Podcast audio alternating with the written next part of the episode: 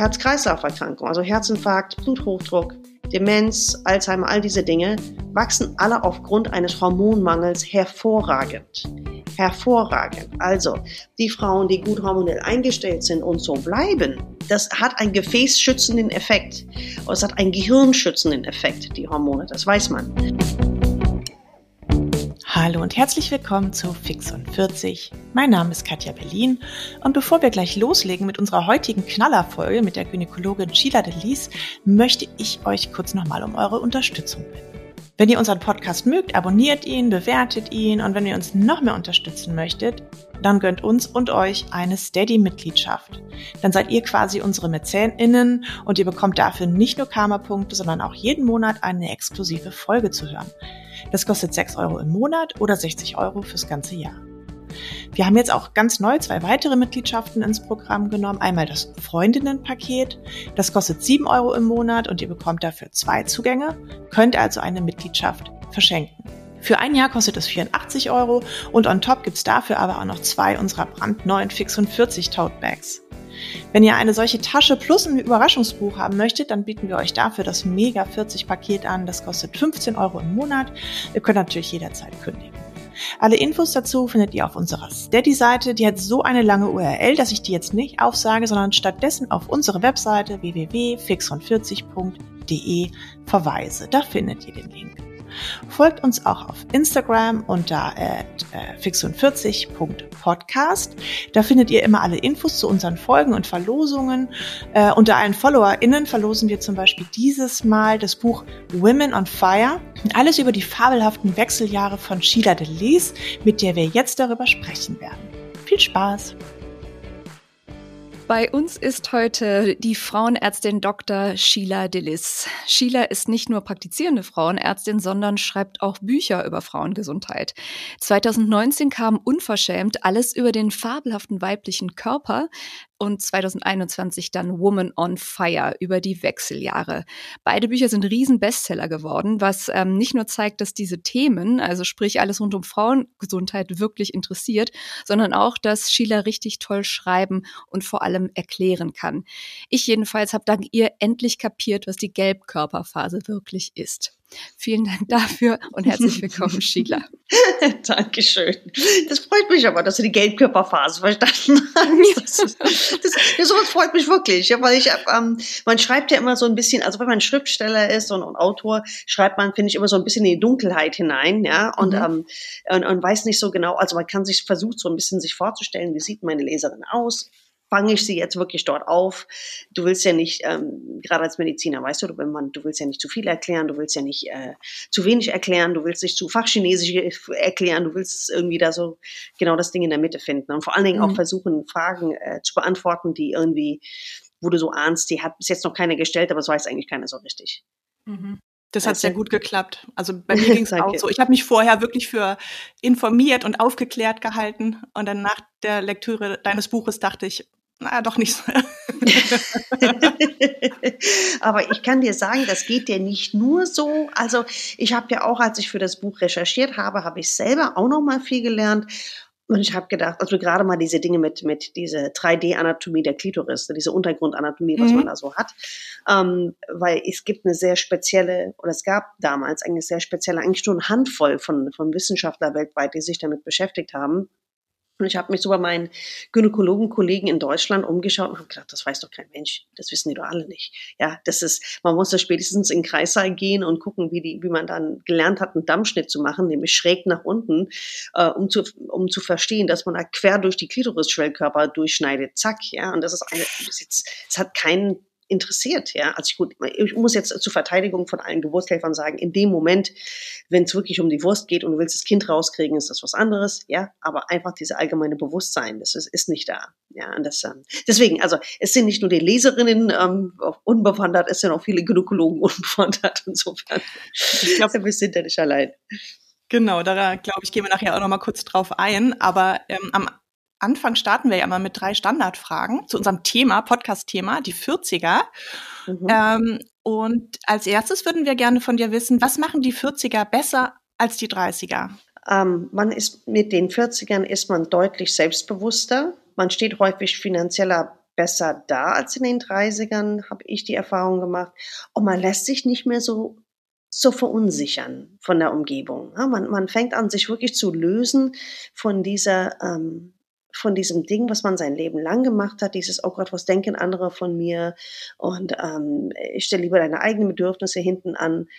In den 40ern kommt das so raus, dieses, nö, da habe ich jetzt keinen Bock mehr drauf auf das Spiel. Ähm, jetzt sind meine Bedürfnisse nicht nur auch wichtig, nicht nur genauso wichtig, sondern vielleicht sogar wichtiger als die von der Schwiegermutter oder Elternvorstand oder wie auch immer. Und das finde ich an den 40ern so toll, ja, dass man da wirklich, und ich finde, viele Frauen sehen auch ab 40, weil sie auch oft auch mehr Zeit haben, sich um sich selber zu kümmern, wirklich deutlich besser aus als mit 30 oder mit Mitte 30, ja. Sehr schön, das wollen wir hören. Ja, wir nicken gerade beide. äh, zweite Standardfrage. Beende den Satz, ich bin über 40, aber aber ich sehe nicht so alt aus wie mit Mitte 30. ich bin glücklicher als mit Mitte 30, ist vielleicht besser. Also es soll sicherlich aufs Aussehen reduziert sein, aber ähm, ich habe letztens Bilder von mir rausgekramt, wo die Kinder klein waren und ähm, ich habe mich angeguckt und habe gedacht, Mensch, ich sehe einfach nur traurig und erschöpft aus und äh, das tue ich jetzt nicht. Insofern, ja, das ist besser. Toll. Definitiv. Und äh, warst du letzte Woche eher erwachsen oder eher nicht so erwachsen? Ich war letzte Woche sehr erwachsen, sehr, sehr erwachsen, ähm, habe sehr viele erwachsene Entscheidungen getroffen, habe äh, versucht, früh ins Bett zu gehen und ähm, habe versucht, mich nicht von meinen Kindern irritieren zu lassen. Ja, ich war erwachsen, sagen wir mal so. Dann äh, gehen wir jetzt doch mal direkt ins, äh, ins Thema rein. Sheila, dein Buch Woman on Fire. Du schreibst da im Vorwort, dass Frauen im Zusammenhang mit den Wechseljahren, ich zitiere jetzt, lange Jahre lang in die Irre geführt, fehlgeleitet und bei der Diskussion um Therapieleitlinien außen vor gelassen wurden. Warum mhm. eigentlich? Das ist ein Mehrkomponentenproblem. Ja, das mhm. erste ähm, ist natürlich, die Generation vorher haben alle nicht so lang gelebt wie jetzt, wie wir. Ähm, die waren, also eine Frau mit ähm, 50 hatte ganz oft wirklich schlohweißes Haar und wenige eigene Zähne noch im Mund, gerade äh, so, ja, so um die Jahrhundertwende herum. Es ist auch gar nicht so lange her, da hat man, äh, haben alle Menschen, alle älteren Menschen, die älter waren als 60, die dritten Zähne gehabt. Ähm, also quasi hatten alle Zahnprothesen. Das ist auch eher ein Ding der Vergangenheit geworden. Also das heißt, die Frauen waren früher, wenn sie in die Wechseljahre gekommen sind, dann waren sie tatsächlich auch körperlich fertig. Ja, die waren mhm. wirklich dann schon, haben viel gearbeitet, haben vielleicht viel erlebt, Kriege, Hungersnöte, was weiß ich was, ähm, oder einfach wirtschaftliche Zusammenbrüche, ja. Es ging denen einfach schlechter. Und man darf nicht vergessen, dass eine Frau früher ihr Wohlergehen war ein bisschen darauf angewiesen, wen sie geheiratet hat und ob sie verheiratet blieb. Ne? Also es gibt ja mhm. sehr viele Ecken, in Deutschland immer noch übrigens, wo es, wo es nicht gut ist, wenn man geschieden ist wenn man sagen muss, meine Tochter lässt sich scheiden, dass die Nase gerümpft wird. Das heißt also, man musste also versuchen, immer mit dem Ehemann zusammenzubleiben, ähm, möglichst nicht geschieden werden und attraktiv und schön bleiben. Und jetzt komme ich wieder zurück. Also wenn man attraktiv und schön war, ähm, da hatte man selbstverständlich nicht sowas wie die Wechseljahre. Das kriegen ja nur alte Frauen. Also mhm. insofern, ja, diese ganzen Dinge, das, wurden, das wurde einfach verschwiegen. Seitens der Mediziner ist das ähm, in vielen Ländern so, in Deutschland sehr so. Ich glaube, es ist in anderen auch ein bisschen so, dass der Patient oder die Patientin in dem Fall bei den, bei den Gynäkologen ein bisschen wie so ein kleines Kind behandelt wird. Ja, die wissen ja nicht, was gut ist für sie. Wir müssen das entscheiden. Und wir sagen denen jetzt, was sie brauchen, anstatt die Frauen mit an Bord zu nehmen. Das hat mich ja immer so gestört, weil ich hatte immer den ähm, direkten Vergleich zu meinen amerikanischen Patienten durch meine Praxis in Wiesbaden und dadurch, dass ich auch in den USA groß geworden bin. Also Wiesbaden ist so ein, ist ein um, zentraler militärischer Stützpunkt seit dem Zweiten Weltkrieg gewesen. Ja, deswegen habe ich viele amerikanische Patienten gehabt. Und ähm, die kannten alle, die kennen alle Organe. Ja, die wissen, was ist ein, ein was ist ein Ovar, was ist der Uterus, was ist die Cervix, was ist dies, was ist das, was ist der Eisprung. Die kennen die Hormone mit Namen. Und bei den deutschen Frauen war es alles immer der mysteriöse Unterleib. Ja, es war einfach so, alles war mysteriös, es wurde irgendwie alles so, ja, Gebärmutter, Eierstock war irgendwie ein und dasselbe und das wirklich durch die Bank weg, ob die Frauen gebildet waren oder nicht. Ne? Tatsächlich einfach, mhm. ähm, das wurde einfach nicht unterrichtet. Also wir haben nicht über den Frauenkörper gesprochen, wir haben nicht über, ähm, über Frauenfunktionen des weiblichen Körpers gesprochen, wir haben nicht darüber gesprochen, was passiert, ähm, wenn die Frau in den Wechseljahre kommt. Und es schien so ein bisschen, ich finde so im Subtext, war da immer so etwas so frei am Rumflottieren, dass wenn man in den Wechseljahren ist, dass die Frau an Wert verliert. Mhm. Und das ist halt auch mit so einem Grund. Ne? Und medizinisch war es so, dass man sagte, ah ja Gott, die sind halt alt. Die sind halt alt, ähm, wo die Frau mit 50 keinen Sex mehr haben will oder kann, weil die Vagina vertrocknet ist. Das ist halt so. Das ist so, Schatzilein, da müssen sie durch. Ne? Sie sind halt alt. Sie sind halt nicht mehr äh, 20. Und das waren so die Sprüche. Und das ist halt schon hart. Ne? Also Patienten so abzuspeisen, wenn man ja selbst ganz genau weiß, dass es anders geht. Ja, man weiß es ja als, als Gynäkologe. Und das hat, war für mich eigentlich immer, das hat mich massiv gestört und das war für mich auch irgendwo auch mal, ja, so, so eine Kampfansage für mich, dass ich dachte, nee, das, das, ich, ich werde das beweisen, dass wir das anders machen können. Und ich hatte irgendwann mal auch, ähm, ich, ich komme so ins Ausschweifen, sorry, aber ja, gerne. so ganz, ganz leidenschaftlich bei dem Thema halt. Ähm, ich weiß, als ich, ähm, bevor ich unverschämt geschrieben habe oder ich war dabei, über unver oder an, an unverschämt dran zu sitzen, habe ich mit einer Kollegin drüber gesprochen und habe ihr das auch mein Leid geklagt und habe gesagt, ich will, ich will eigentlich am liebsten ganz Deutschland umschulen, wirklich hier so, so eine Umschulung machen, dass, äh, dass die Deutschen verstehen, was die Wechseljahre sind und es einfach anders betrachten und anfangen, vor allen Dingen anders zu behandeln. Und ihre Antwort darauf war, ja, das wirst du nicht schaffen. ja, das wirst du ja nicht schaffen. Und da habe ich gedacht, das ist eigentlich genau das, was er mir nicht sagen darf. Ja. das schaffst du nicht, das kriegst du nicht und hin. Go. Und ich dann so, und genau, und ich so, oh, das werden wir mal sehen. Ne? Das ja. werden wir einfach mal sehen. Weil ich gedacht habe, das kann doch nicht sein. Das kann doch nicht sein, dass wir dieses Wissen haben und die Frauen haben das Wissen nicht. Ähm, und gerade wenn man auch weiß, ähm, es gibt zwei Arten zu leben, ähm, ab 40 oder ab Mitte 40, entweder Du, du bereitest dich aufs Altwerden vor und bereitest dich so ein bisschen darauf vor, dass du mit 60 da schon deine ersten Gebrechen hast und mit 70 äh, im Krankenhaus liegst, weil du dir äh, den Hüftkopf gebrochen hast und so. Dass du einfach so ein bisschen, naja, immer, immer älter wirst körperlich und immer mehr verfällst. Oder es gibt auch einen anderen Weg, dass du ähm, sehen, wirklich, wirklich siehst oder weißt, was auf dich zukommen kann und dann schon Präventivmaßnahmen ergreifen kannst, damit du einfach fit bleibst. So wie du leben willst. Ja? Mhm. Ähm, da wir Frauen ja auch ja, entschuldige, ich rede die ganze Zeit wie ein Wasserfall. das ist super, Katja und ich. Äh, also wir sind heute mal ausnahmsweise zusammen bei der Aufnahme und wir gucken ganz äh, gespannt und äh, äh, aufmerksam vor uns hin und nicken so vor uns hin, ähm, damit du dir auch eine Vorstellung davon hast, wie wir dich okay. hier äh, okay. hängen. Aber das ähm, Tolle finde ich ja auch, dass es wirklich, wie du das angesprochen hast, es sind ja zwei Komponenten. Es ist die eine Sache, dass wir irgendwie nichts darüber wissen. Und ich sage jetzt ganz mhm. bewusst wir, mhm. ähm, weil ich habe auch wirklich ganz viel über die Wechseljahre nicht gewusst. Und auch so in mhm. der Vorbereitung, was ich Freundinnen erzählt habe, die waren auch alle bass erstaunt. Und das zweite ist aber wirklich der Punkt, dass die, dieser Imagewandel ähm, ja so wichtig ist. Weil ich kenne auch Absolut. noch so Sprüche aus meinem Verwandtenkreis, wo es dann hieß, da hat eine Verwandte von mir mal einen zehn Jahre jüngeren Mann geheiratet und dann hat mhm. irgend so ein alter Onkel so einen Spruch gebracht von wegen, ja, was, was will der denn in zehn Jahren noch mit der? So nach dem Motto. ja. oh mein Gott, was will er mit der? das ist so witzig. Ich habe so viele Patienten, ja, die sind äh, so, keine Ahnung, 60, also 55 bis irgendwie 75 habe ich gerade so fünf Prachtexemplare und ich liebe die, weil die sind echt, die kommen immer an, so echt so mit guter Laune und fit und hübsch und keine Ahnung was. Und die haben alle einen jüngeren Freund. Alle. Ja, das ist wirklich irre. Die eine hat einen Freund, der ist paar 40 und sie ist so wie 62. Und ich habe es aber gesagt, da dachte, ach, da hat die gefragt, wie alt ich bin. Ich habe es ihm jetzt einfach mal nicht gesagt. ja. Und die treffen sich regelmäßig, aber ansonsten sagen die, nö, also zusammenziehen ist nicht. Die wollen ihre Wohnung, die wollen ihre Freiheiten, die wollen ihr, ihr Leben haben, aber dann treffen die sich dann einmal die Woche mit ihrem Freund und ist gut. Und ich denke, das ist auch ein Lebensmodell. Ja, also, und die sind, und diese jungen Männer hängen diesen, diesen älteren Frauen wirklich an den Lippen und wirklich, sind wirklich sehr, sehr interessiert. Ist klar, ja, die kommen nicht mehr, wenn man überlegt, ja, du bist ein Mann, du bist 40, äh, du hast vielleicht äh, finanziell was erreicht, du hast vielleicht schon, bist vielleicht schon geschieden, hast deine Kinder.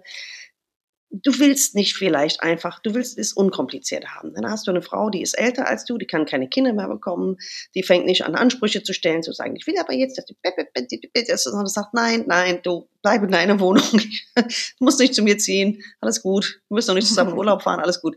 Und ähm, das ist, das entspannt deutlich. Ne? Das sind viele, dann, das ist für manche ist es einfach eine erfrischende, eine, eine erfrischende Alternative, ne? einfach. Und hält vielleicht auch jung. Ja, mit Sicherheit. Ja, mit Sicherheit. Ja, mit Sicherheit, klar. Natürlich. Ich, also ich habe mich noch gefragt, weil du äh, jetzt gesagt hast, in Deutschland sind die Frauen zu wenig äh, informiert, was ich mhm. bei mir auch festgestellt habe, obwohl mhm. ich dachte, es sei anders. Es ist trotzdem so, in dem Buch schreibst du ja, dass der Hormonspiegel bei Frauen ja auch schon Ende der 30, Mitte, Ende 30er abnimmt und dann zum Beispiel PMS-Symptome äh, stärker werden. Ja. Das habe ich äh, erlebt und war auch umzugsbedingt jetzt auch schon bei vielen Gynäkologinnen und habe das immer wieder angesprochen. Und dann hieß es immer, nehmen Sie Magnesium oder nehmen Sie Mönchspfeffer. Und mm, das ja. hat mir nicht geholfen. Und ich bin dann irgendwann ja. zu einer Gynäkologin, nachdem ich mich auch ein bisschen informiert hatte und habe gesagt, Progesteron. Und das ist ja auch das, was du äh, in dem Buch genau. empfiehlst. Genau. Und dann hat meine Gynäkologin mich angeguckt. Ansonsten eine wirklich sympathische, patente Frau, aber ich hatte den Eindruck, mit Hormonen hat sie gesagt, da kennt sie sich nicht so aus. Also sie hat mal irgendwo gelesen, dass Progesteron helfen würde. Sie schreibt mir das mal auf und ich soll ihr mal sagen, was wie es geholfen hat. wie es geholfen hat, genau. Und dann mhm. hat sie mir das verschrieben und ich habe es dann aber nicht genommen, weil ich mich nicht gut genug aufgeklärt oder informiert gefühlt habe. Ja. Und habe dann ja, auch gedacht, ja. da muss ich jetzt so durch. Und nachdem ich dein Buch gelesen habe, habe ich gedacht, nee, muss ich vielleicht doch nicht durch. Genau, ganz, ganz genau. Also um die Kollegin da wirklich so ein bisschen in Schutz zu nehmen, das kann tatsächlich sein, wir lernen das ja nicht. Ne? Wir lernen nicht diese genau. spezifischen Tools, dass du zum Beispiel in der zweiten Zyklushälfte, wenn du keine vernünftige, ähm, keinen vernünftigen Eisprung hattest, dass du halt auch keinen vernünftigen Progesteronspiegel hast und dass sich das entsprechend kumuliert über die Zyklen und dass du dich dann immer schlechter und immer schlechter fühlst. Ne? Das, das lernen wir nicht. Also du kommst irgendwann mal in der Praxis durch Versuch und Irrtum drauf, dass du irgendwie denkst, okay, äh, ich muss da jetzt irgendwas anderes anbieten. Und wenn du natürlich auf Fortbildung gehst, es fing bei mir vor, ich glaube, fünf, sechs sieben, na, vor sieben Jahren, vor sieben Jahren an, dass ich anfing, mich da wirklich intensiver mit dem Thema auseinanderzusetzen. Und ich war schon erstaunt, was es alles zu wissen gibt ähm, und was keiner, was die meisten nicht wissen. Ne? Es ist halt normalerweise, wenn du eine Gynpraxis hast, dann hast du unheimlich viele Schwangere und so weiter. Und ähm, die Hormone können, die fallen so ein bisschen unter den Tisch. In der Ausbildung fallen sie unter den mhm. Tisch. Du lernst überhaupt nichts darüber. Du lernst, du weißt nur was darüber, wenn du ähm, dich damit beschäftigst. Ich wollte deine, deine, deine Gynäkologin loben, weil sie hat erstens genau. zumindest zugegeben, dass sie sich nicht auskennt, ja. Mhm. Und zweitens ähm, hat sie gesagt, probierst du aus und sagst mir, wie es war. Ne? Also ich meine, immerhin, ja, immerhin. Also anstatt zu sagen, nee, das brauchst du nicht und äh, du spinnst oder keine Ahnung was. Ja. Das stimmt, ich wollte auch die jetzt gar nicht angreifen, sondern nee, nee, nee, Ausbildung, nee. ne? Also, dass ich mhm. dachte, oh, das müsste doch eigentlich äh, schon längst bekannt sein. Und sie war jetzt auch ein bisschen älter als ich, auch so Mitte der 40er, jetzt auch nicht, dass sie jetzt kurz äh, vor der Pensionierung stand oder so. Ja, ja, ja. Also da habe ich auch eher gedacht, oh, da fehlt vielleicht noch ein bisschen die Ausbildung oder das Interesse, vielleicht auch die, das Forschungsinteresse daran ja. oder so. Ich, ich schicke mein Buch. Soll das ja, mir hat zumindest geholfen. ja, ich glaube, dein Buch ist ja auch was. Also ich ähm, habe es angefangen zu lesen und bin jetzt natürlich permanent dabei, in mich reinzuhorchen, um äh, Symptome der äh, Perimenopause zu identifizieren, um mal zu schauen, mhm. was geht denn jetzt Super. bei mir in meinem Zyklus ab? Ist das schon eine Hitzewallung oder war mir einfach nur sehr warm? ähm, glaubst ist du, der Frühling. ja, oder ist es der genau. Frühling? Oder wird es genau. mal Zeit, das äh, Winterzeugs wegzupacken? Genau. Aber ähm, würdest du sagen, es kann Sinn machen, dass man sich ähm, auch als Frau Ende der 30 oder an, Anfang 40 auf die Wechseljahre regelrecht vorbereitet? Also was ich auf alle Fälle sinnvoll finde, und ähm, das ist nicht jeder Kollege meiner Meinung, aber ich finde es sinnvoll, wenn man Blut abnehmen lässt, wenn man sich hormonell richtig gut fühlt. Und das ist oft nach der Periode. Ja, oft ist es so vor der Periode, fühlen wir uns irgendwie schlapp, sind vielleicht irgendwie übellaunig oder sehr weinerlich, dann kommt die Periode und dann sind manche von uns eh ausgenockt, weil man Migräne kriegt und einfach keine Energie hat. Und man merkt, die Energie kommt wieder, wo man denkt, ach ja, guck mal, jetzt habe ich Lust irgendwie, keine Ahnung, in die Stadt zu gehen, Freunde zu treffen und so. Wenn es geht, sich dann da die Hormone bestimmen lassen, damit man seine Wohlfühlwerte hat. Einfach nur als eine Idee, damit man so ein bisschen Anhalt hat. Ich habe das damals auch nicht gemacht. Ich habe das, ähm, ja, ich habe es nicht gemacht. Ähm, ich habe dann irgendwann mal nur festgestellt, als es mir schlecht ging, oh, irgendwas ist hier aus dem Blut. Aber wenn du zumindest so ein paar, so ein paar Richtwerte hast, ähm, wo du dich hinterher ein bisschen dran messen kannst. Ne? Wenn du zum Beispiel weißt, dass du am besten funktioniert, ich sage jetzt einfach mal eine Zahl, wenn dein Östrogenwert um die 100 ist. Mhm. Und wenn du irgendwann mal denkst, was ist, warum fühle ich mich so schlecht und du lässt es bestimmen und du stellst fest, der ist dann bei 5, dann weißt du, okay, na, dann hast du da, hast du da zumindest mal eine ähm, kannst du dich da so ein bisschen mehr ein Bild davon machen, was gerade passiert. Mhm. Ja, das ist so das, was ich, was ich vorschlagen kann. Und ansonsten kann ich nur allgemeine Vorschläge geben, ja, dass man einfach ja. versucht, auf die Ernährung zu achten, dass man, man muss jetzt nicht irgendwie leben wie ein Asket und nur noch irgendwie äh, rohe Karotten und äh, Bio-Tofu, sondern ähm, tatsächlich einfach nur gucken, dass, wenn man so ganz schlimme Ernährungsgewohnheiten hat, wie zum Beispiel, dass man irgendwie jeden Tag Fanta oder Cola trinkt und jeden Tag bei McDonalds ist, dass man das vielleicht mal abstellt so langsam, weil das nicht, nicht, äh, weil es echt doppelt und dreifach zahlt man dafür. Irgendwie in den 40ern habe ich das Gefühl, man hat weniger Energie, man nimmt mehr zu. Und ähm, ansonsten finde ich tatsächlich, was super wichtig ist, dass man wirklich sich bewusst ist, was, was kommt. Also warum bekommen so viele Frauen mit Mitte 40 zum Beispiel eine Schilddrüsenerkrankung namens Hashimoto? Warum ist das so? Warum ist das so? Ja, und ich bin der Überzeugung, es ist ein bisschen mit ausgelöst durch hormonelle Schwankungen. Weil der Hashimoto wird häufig besser, wenn wir auch die weiblichen Hormone auch mit ausgleichen. Ja, das ist eine Sache. Gelenkschmerzen, auch so ein Riesenthema. Ja, da denken viele, ich habe Fibromyalgie, also quasi mir tun die Muskeln und die Knochen so weh. Ja, und dann rennen die von einem Arzt zum anderen, versuchen dies und versuchen jenes und dann wird dann Arthrose-Diagnostik gemacht, hast du nicht gesehen. Ja, und ähm, in der ganzen Zeit steht die Frau jeden Tag auf und hat Schmerzen. Kein Mensch weiß, was es ist. Kein Mensch. Ja, kein Mensch. Mhm. Ähm, ich habe letztens sogar eine E-Mail bekommen von einem äh, Orthopäden, ganz lieber Mann. Der sagte, ähm, ich habe eine Privatpraxis seit 20 Jahren und meine Frau hat seit fünf Jahren Schmerzen und ich zerbreche mir den Kopf darüber, was es sein kann.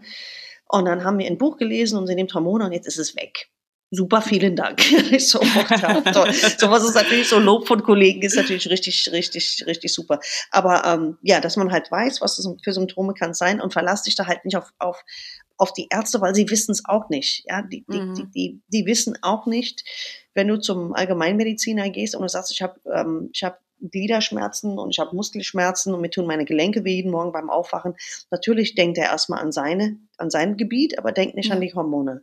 Und da müssen wir Frauen tatsächlich für unsere eigene Gesundheit wirklich unsere eigenen Anwälte sein sozusagen und unsere, unsere eigene Gesundheit sozusagen vor den Ärzten auch selber vertreten, genau zu ein Wissen gewappnet. Das ist ganz wichtig. Mhm. Sonst wird man auf so eine Irrfahrt geschickt, finde ich. Ja. Und du gibst ja auch ganz gute Anleitungen in deinem Buch und so eine Listen, informierst erstmal, ähm, was die Wechseljahre alles auch für Symptome äh, zeigen können. Und du plädierst ja dafür, dass du wenn Frauen ja stärkere Symptome haben oder darunter leiden, dass sie dann die bioidentischen Hormone nehmen. Also nicht dieses alte, da müsst ihr jetzt durch und stellt euch nicht so an und vielleicht ein bisschen Baldrian oder so zum besseren Schlafen, sondern genau. du hast ja einen ganz anderen Ansatz. Kannst du uns den kurz erklären? Klar, also früher hat man gesagt, entweder du nimmst diese Hormoncocktail-Tabletten, ja, die gegen Hitzewallungen helfen, und ähm, ja, und im Prinzip die, die Vagina feuchter machen, aber alles andere haben die nicht berührt. Ne? Entweder du machst das, aber du hast als Nachteil, dass du zunimmst, du hast als Nachteil, dass deine Libido immer noch schlecht ist und du hast als Nachteil, ähm, dass du ein bisschen höheres Risiko hast, Brustkrebs zu kriegen. Also entweder du machst das, nimmst ein, eine Tablette, was das eine hilft, dafür andere Symptome macht und vielleicht auch Krebs auslöst oder Krebs erregt, wie man so denkt, oder du machst gar nichts und es geht dir schlecht und es bleibt schlecht.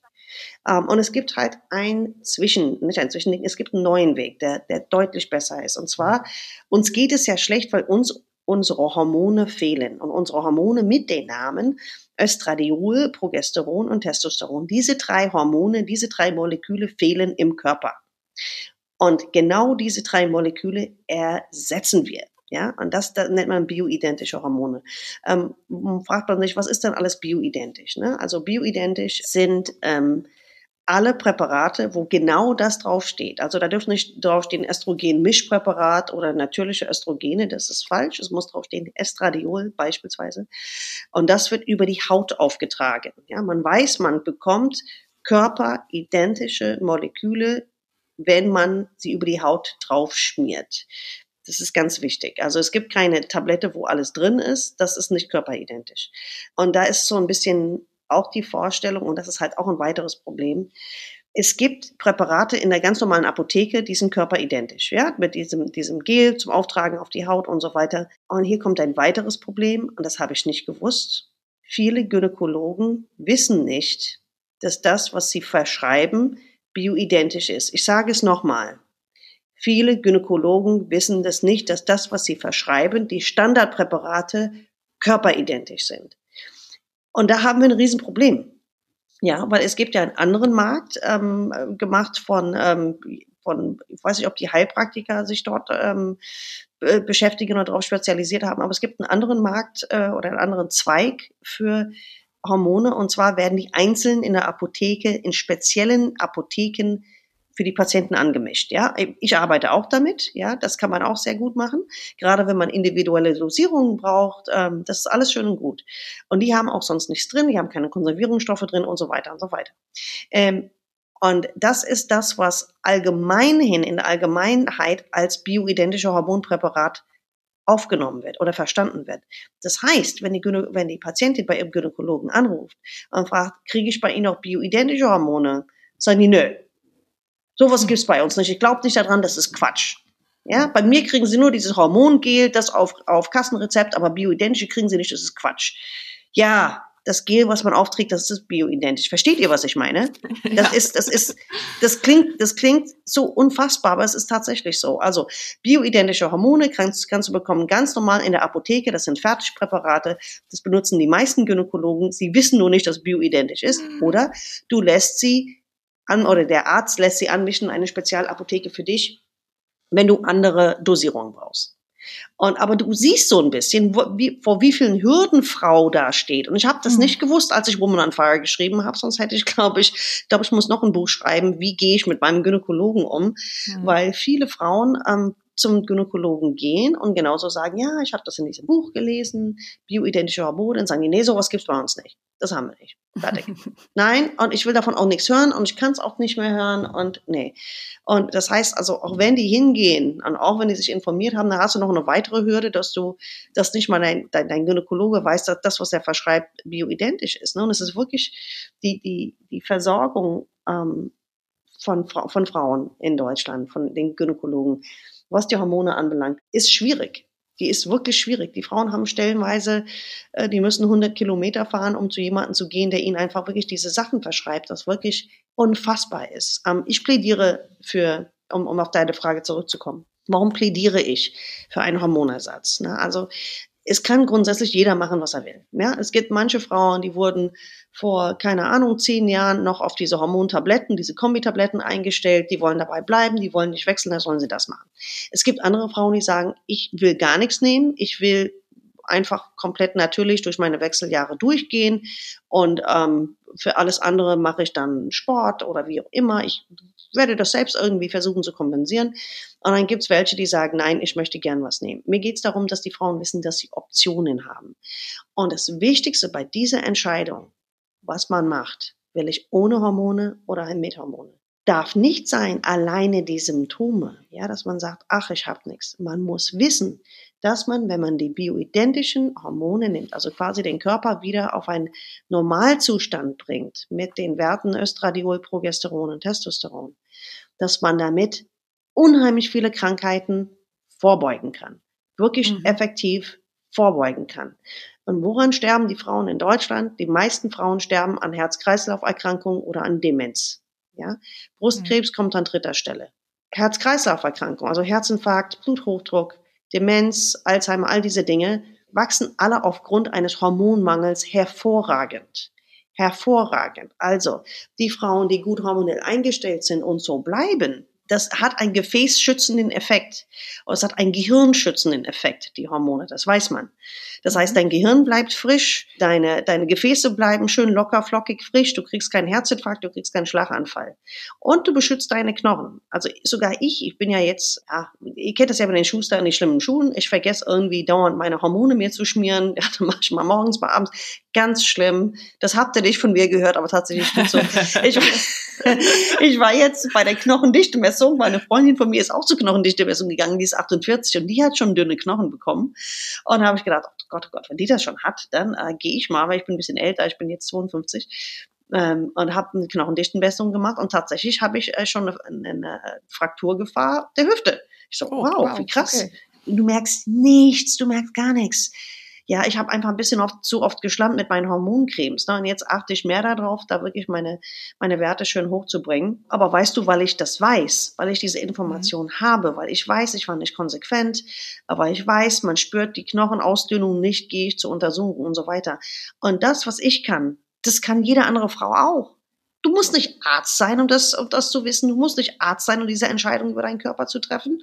Du musst einfach nur wissen, was kann auf dich zukommen, was, was muss ich tun und wie kann ich am Ball bleiben. Ja, weil kein Mensch hat Lust, mit 70 über, äh, in, in, keine Ahnung, über einen Staubsauger zu stolpern und, und sich die Hüfte zu brechen und dann ins Krankenhaus zu kommen und eine Lungenentzündung zu bekommen und dann, dann zu sterben im Krankenhaus. Mhm. Das ist Alltag im Krankenhaus, by the way, ne? Ältere Frauen fallen hin, irgendwas Banales, Banalität, ja, fallen in der Dusche hin, brechen sich die Hüfte, kommen ins Krankenhaus und sterben. So. Ne? Ja. Und das passiert nicht, weil sie düsselig sind. Das passiert, weil die Knochen zu dünn sind, weil sie seit 20, 30 Jahren keine Hormone mehr haben. Und das ist ein Schicksal, was wir nicht hinnehmen müssen, wenn wir nicht wollen. Deswegen, lange Rede, kurzer Sinn, ich bin absoluter Befürworter für bioidentische Hormone. Mhm. Absolut. Ja, was ich ähm, an, an diesem ganzen Punkt auch so spannend finde, ist, dass wir, also das ist so äh, gemeinhin, wie wir ja auch äh, die Pille wahrnehmen, dass das eher so eine Art Lifestyle-Produkt ist. Also ich habe da neulich mit zwei Freundinnen ja. drüber gesprochen, über diese Hormongeschichte und die waren auch davon überzeugt, also einfach nur so vom Hören sagen, dass Hormone, äh, die man nimmt während der Wechseljahre, quasi das Pendant zur Pille sind, die man dann halt nur nimmt, um es sich so ein bisschen besser äh, irgendwie zu machen.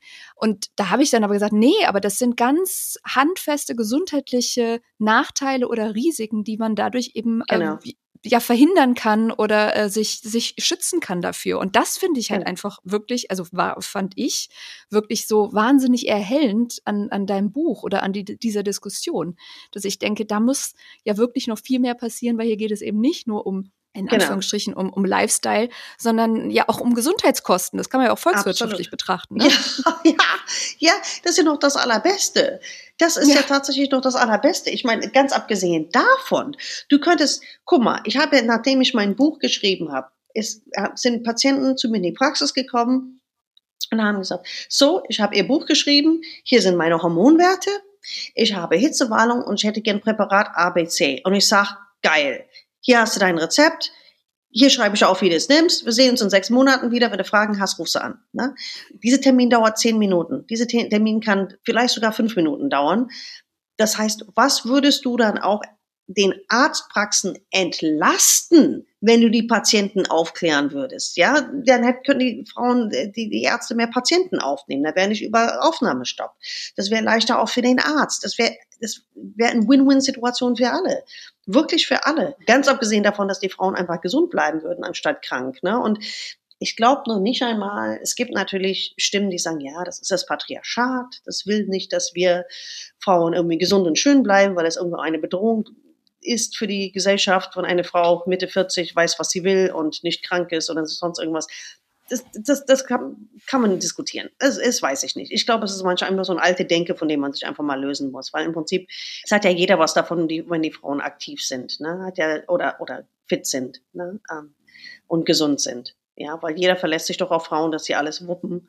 Ja, ob es irgendwie die Schwiegermutter sich kümmern ist oder doch irgendwie, keine Ahnung, den Hund zum Tierarzt bringen. Also Frauen halten doch viele Dinge aufrecht. Und es ist eigentlich dann, profitiert nur jeder davon, wenn diese Hälfte der Menschheit einfach gesund bleibt. Und ja, und das, das ist das. Wir müssen, die Frauen müssen einfach informiert werden. Ne? Und wie du sagst, ein Lifestyle-Produkt ist es nicht. Das hat mit Lifestyle eigentlich so gar nichts zu tun. Ja, das hat mhm. eher damit zu tun.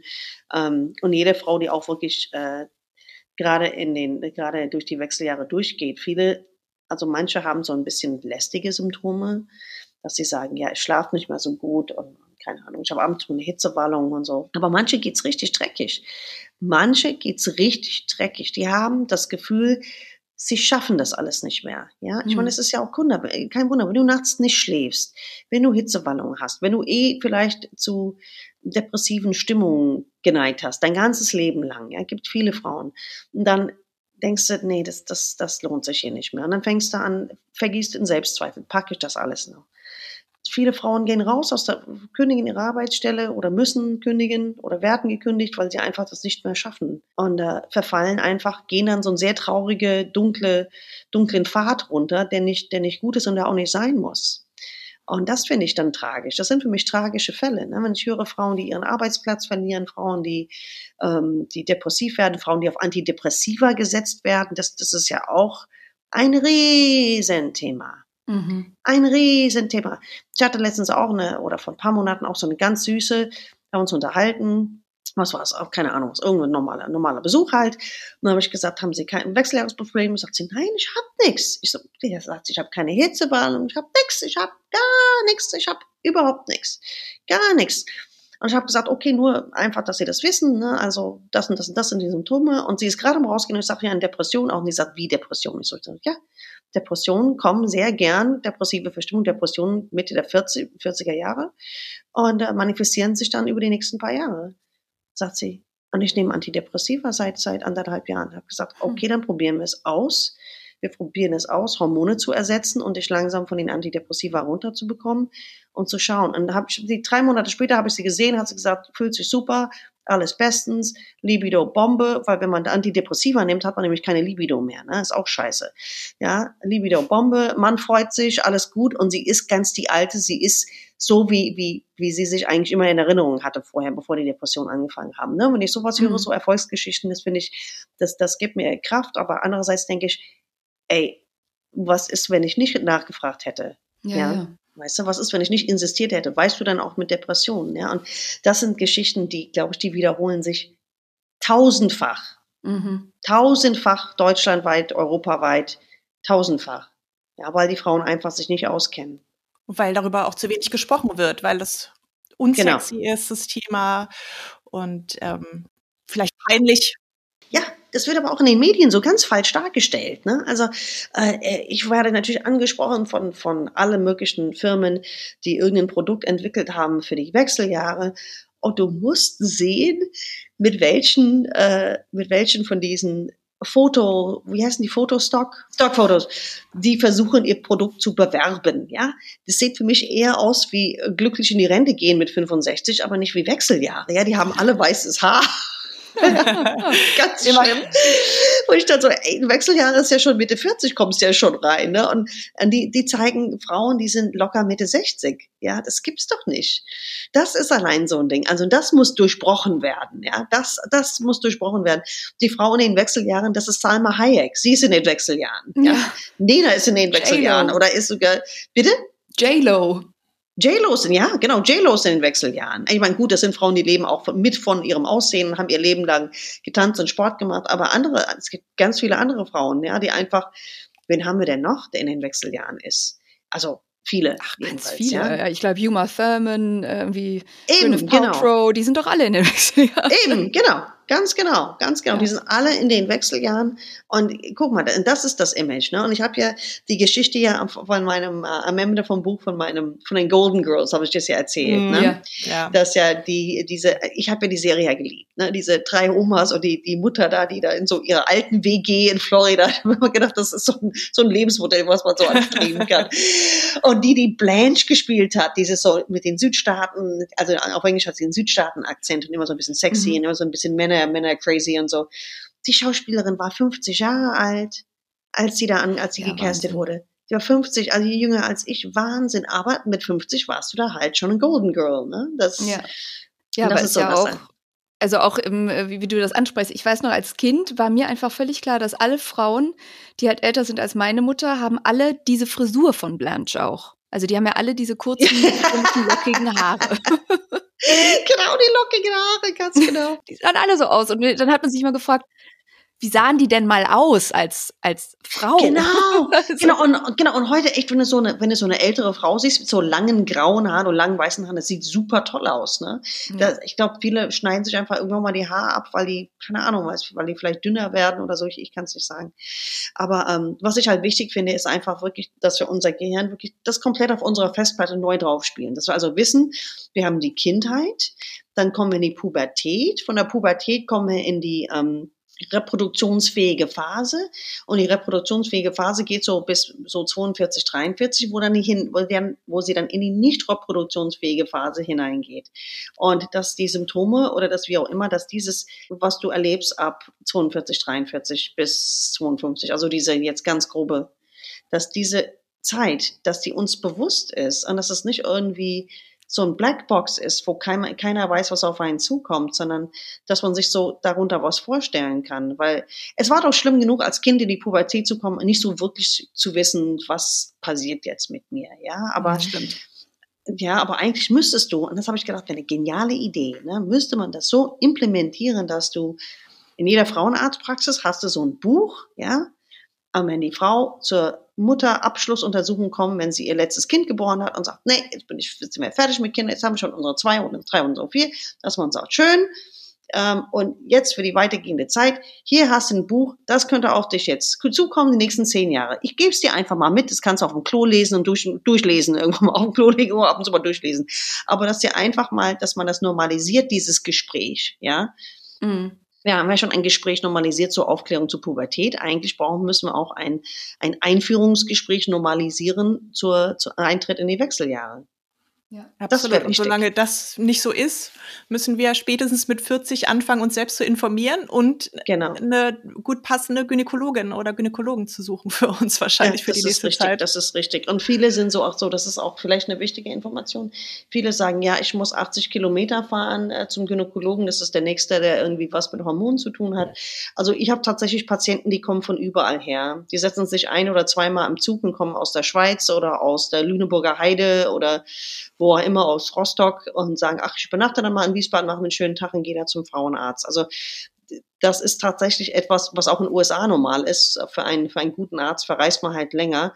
Und ich finde halt auch diese Begleitung in den Wechseljahren, in der, in der Perimenopause, in der Prämenopause, du brauchst wirklich eine Begleitung. Du brauchst wirklich jemanden, der dich an die Hand nimmt und der dich da durchführt und wo man auch mal zwischendurch auch mal einen, einen Tipp bekommt. Ist es wirklich du brauchst wirklich einen Partner dafür, ne? jemand, der das wirklich weiß. Ich meine, Schluss, Schluss, guck mal, wenn du Diabetiker bist, geben, drücken die dir doch auch nicht Insulin in die Hand und sagen, ach Gott, schießt dir das im Bauch und irgendwie wird das schon irgendwie passen. Ne? So, was ist so, Erzähl mal, wie war. Voll, genau. mal, wie war, genau. genau, genau, genau. Ich weiß nicht, ich kenne mich nicht damit so also aus. Hier hast du dein Insulin und dann sagst du mir, wie es war. Genau so. Sagst mir auch so, was geholfen hat. Also ich meine, du hast ja auch eine Begleitung. Also insofern müsste es da auch eine, ähm, wirklich von der medizinischen Seite her auch wirklich eine vernünftige Begleitung geben. Ähm, weil es geht um deine Gesundheit. Ja, es geht nicht um Lifestyle. Es geht nicht nur um, ich fühle mich wohl und jung und sexy, sondern es geht um deine Gesundheit. Es geht ja. wirklich um Prävention. Ja.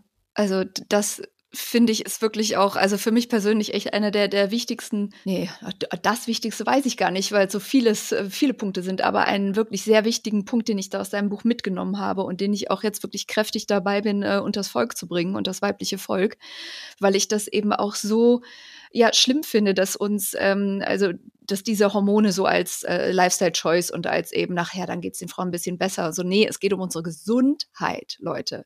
Genau. So, und äh, weil Frauengesundheit ja sowieso, ähm, ich glaube, in der gesamten Forschung und in der Medizin jetzt kein äh, primäres Thema ist, ähm, ist es umso wichtiger, dass man da irgendwie insistiert und ähm, darauf hinweist. Genau. Ha. Schön. Also wir sprechen, wir sprechen über die Wechseljahre mit allen, die wir kennen. Wir lesen dein Buch, wir lesen andere Bücher, wir bereiten uns darauf vor. Und Super. ich gehe jetzt, ich mache direkt mal einen Frauen, also ich habe Lust auf diese Hormonbestimmung, äh, als Sheila das eben Also auch nochmal zum Wort für die Hormonbestimmung. Das kann sein, dass du gegen Widerstand äh, gerätst. Ne? Das mhm. ist, weil viele Ärzte sind der Meinung, das ist Quatsch, das macht man nicht und so weiter. Das, äh, sagst du einfach, ja, Mag sein, ich will es trotzdem und ich zahle es auch selber. Ja, vielleicht, ja. Das, das, ist echt manchmal wirklich so ein Quatsch, das braucht man nicht, das braucht man nicht und so. Gewissen, zum gewissen Grad ja und nein. Es ist eine Momentaufnahme, aber dann hast du einfach schon mal irgendwo angefangen. Du hast ja. schon mal so ein bisschen, du hast irgendwo angefangen mit deinen Werten. Kann sein, dass der eine Wert sehr hoch ist oder andere Wert sehr niedrig ist. Meistens braucht man dann so ein paar Vergleichswerte, aber du hast einfach mal damit angefangen. Mhm. Ja, fertig. Alles klar. Danke dir, Sheila. Danke für, ja, für alles, aber wirklich für alles. Ja, ja wirklich für alles. Sehr gerne. Es macht mir Spaß und es ist das, wo ich, wo ich, ähm, ja, ich bin froh, dass ich, dass ich helfen kann. Wirklich Tolle Arbeit, froh, wichtige Arbeit. Ja. Danke. Und schön, dass du Dank. bei uns warst. Bis dahin. Ja, macht auch Spaß mit euch. Okay, bis dahin. Danke, Sheila. Danke okay. dir. Tschüss. Das war Fix und 40 mit Gunda Windmüller und Katja Berlin. Danke, dass du uns zugehört hast. Diesen Podcast findest du auf Spotify, Apple Podcasts, Amazon und Google. Weitere Infos bekommst du auf unserer Webseite www.fixund40.de.